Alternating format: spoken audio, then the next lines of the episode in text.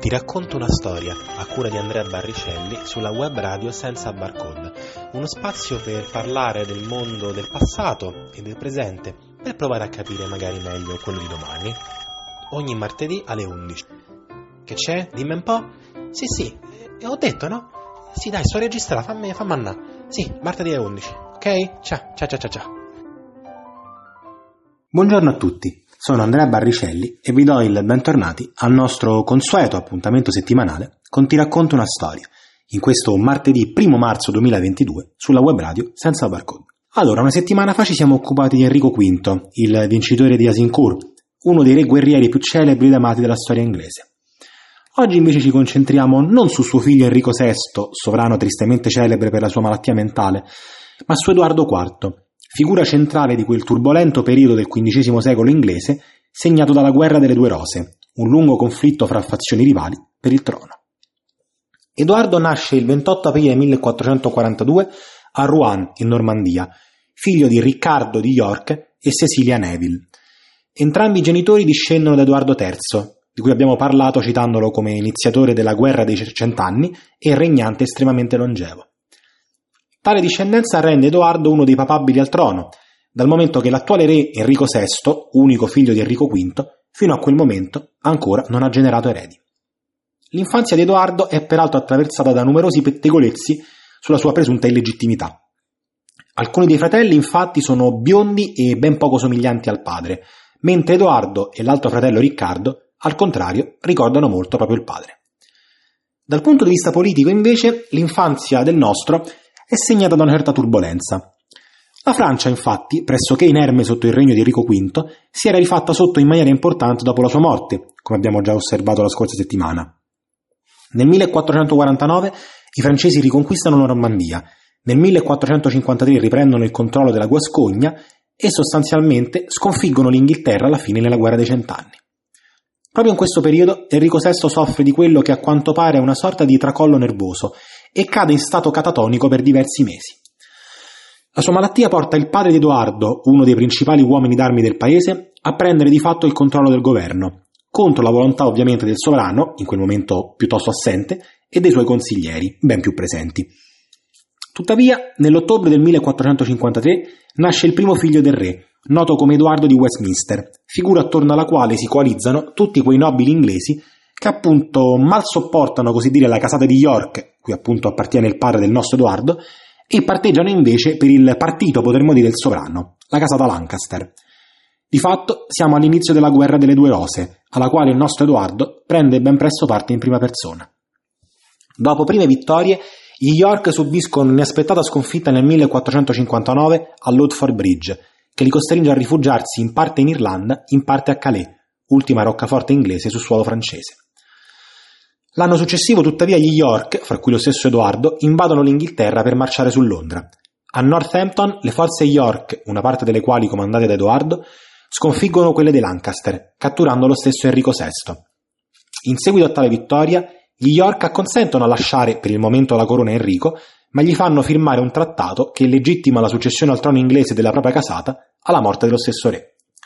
Il trattato, che di fatto esclude dalla successione il figlio di Enrico, Edoardo di Westminster, causa nuove sollevazioni da parte dei Lancaster, che gli York provano a reprimere. Il 30 dicembre 1460, tuttavia, il padre di Edoardo, ma anche il conte di Salisbury, membri di spicco della casata, vengono sconfitti e uccisi in battaglia a Wakefield, lasciando il nostro Edoardo a capo della fazione York. Il 2 febbraio 1461 Edoardo, che nel frattempo è divenuto un ottimo guerriero e pare sia alto ben 1,93, un'eronomità per l'epoca, ottiene una grande vittoria a Mortimer's Cross, ma pochi giorni dopo gli York subiscono un'altra sconfitta e i Lancaster eh, riguadagnano il possesso materiale, se così possiamo chiamarlo, di Enrico VI.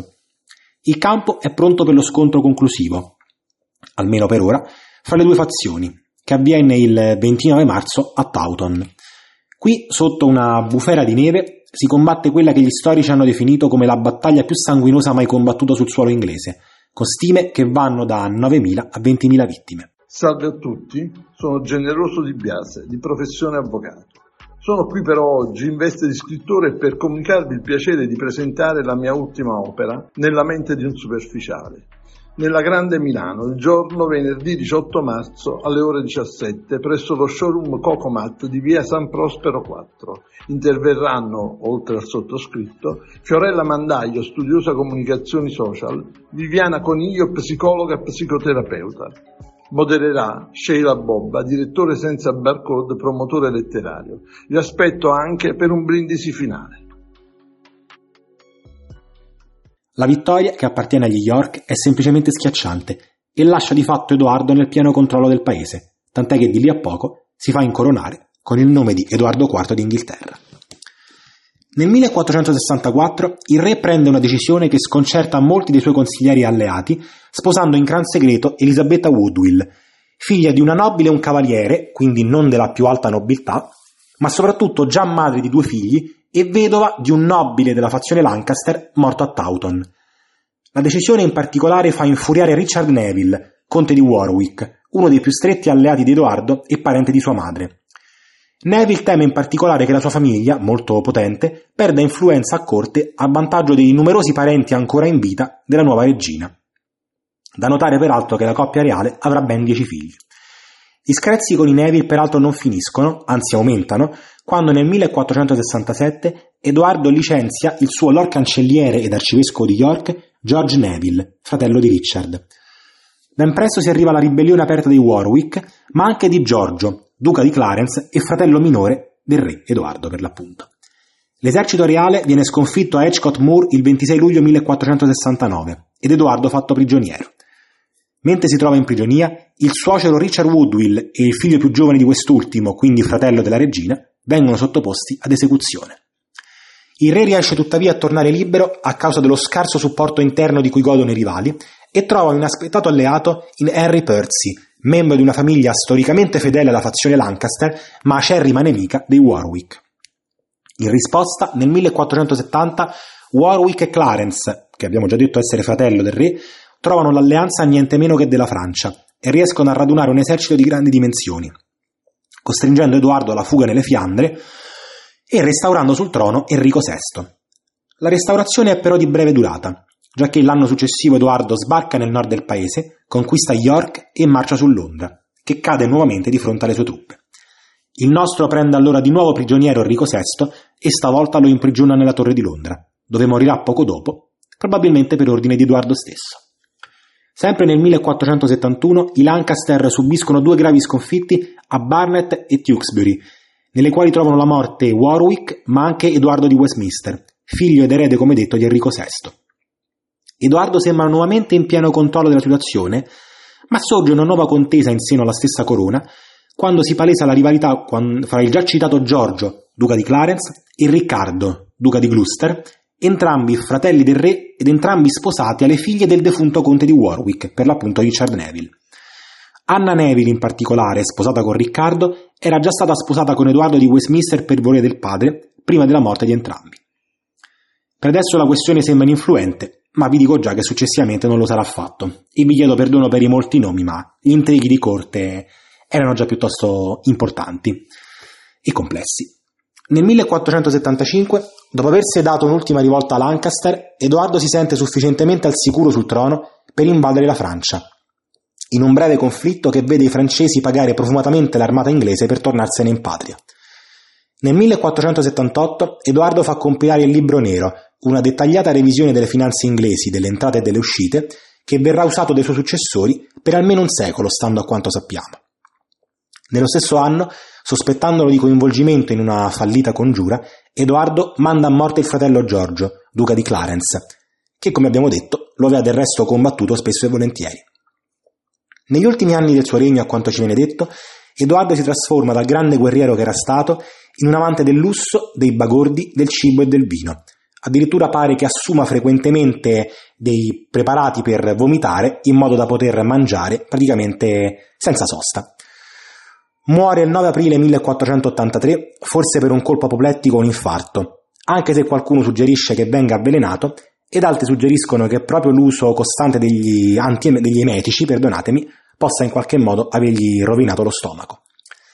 Prima di morire fa in tempo a nominare re del figlio Edoardo, nominando al contempo il fratello Riccardo, duca di Gloucester, come suo protettore. Da notare che Riccardo non rispetterà affatto il volere del fratello ed anzi si farà eleggere come sovrano, passando alla storia, anche grazie a William Shakespeare, come re Riccardo III. Edoardo insomma è stato un re guerriero di grande abilità che d'altra parte si è trovato come un notevole numero di suoi predecessori, di cui abbiamo già parlato, a dover fare quasi esclusivamente la guerra e fin quando si è limitato a quello si è comportato in maniera eccellente. Ha anche lasciato, come detto, il libro nero, un importante documento successori, e quindi insomma possiamo perdonargli se verso la fine della sua vita si è un pochino lasciato andare. Io vi ringrazio di essere stati con me e vi do appuntamento come sempre alla prossima settimana. Ti racconto una storia a cura di Andrea Barricelli sulla web radio senza barcode, uno spazio per parlare del mondo del passato e del presente per provare a capire magari meglio quello di domani. Ogni martedì alle 11. Che c'è? Dimmi un po'? Sì, sì, ho detto no? Sì, dai, sto registrando, fammi, fammi andare. Sì, martedì alle 11. Ok? Ciao, ciao, ciao, ciao.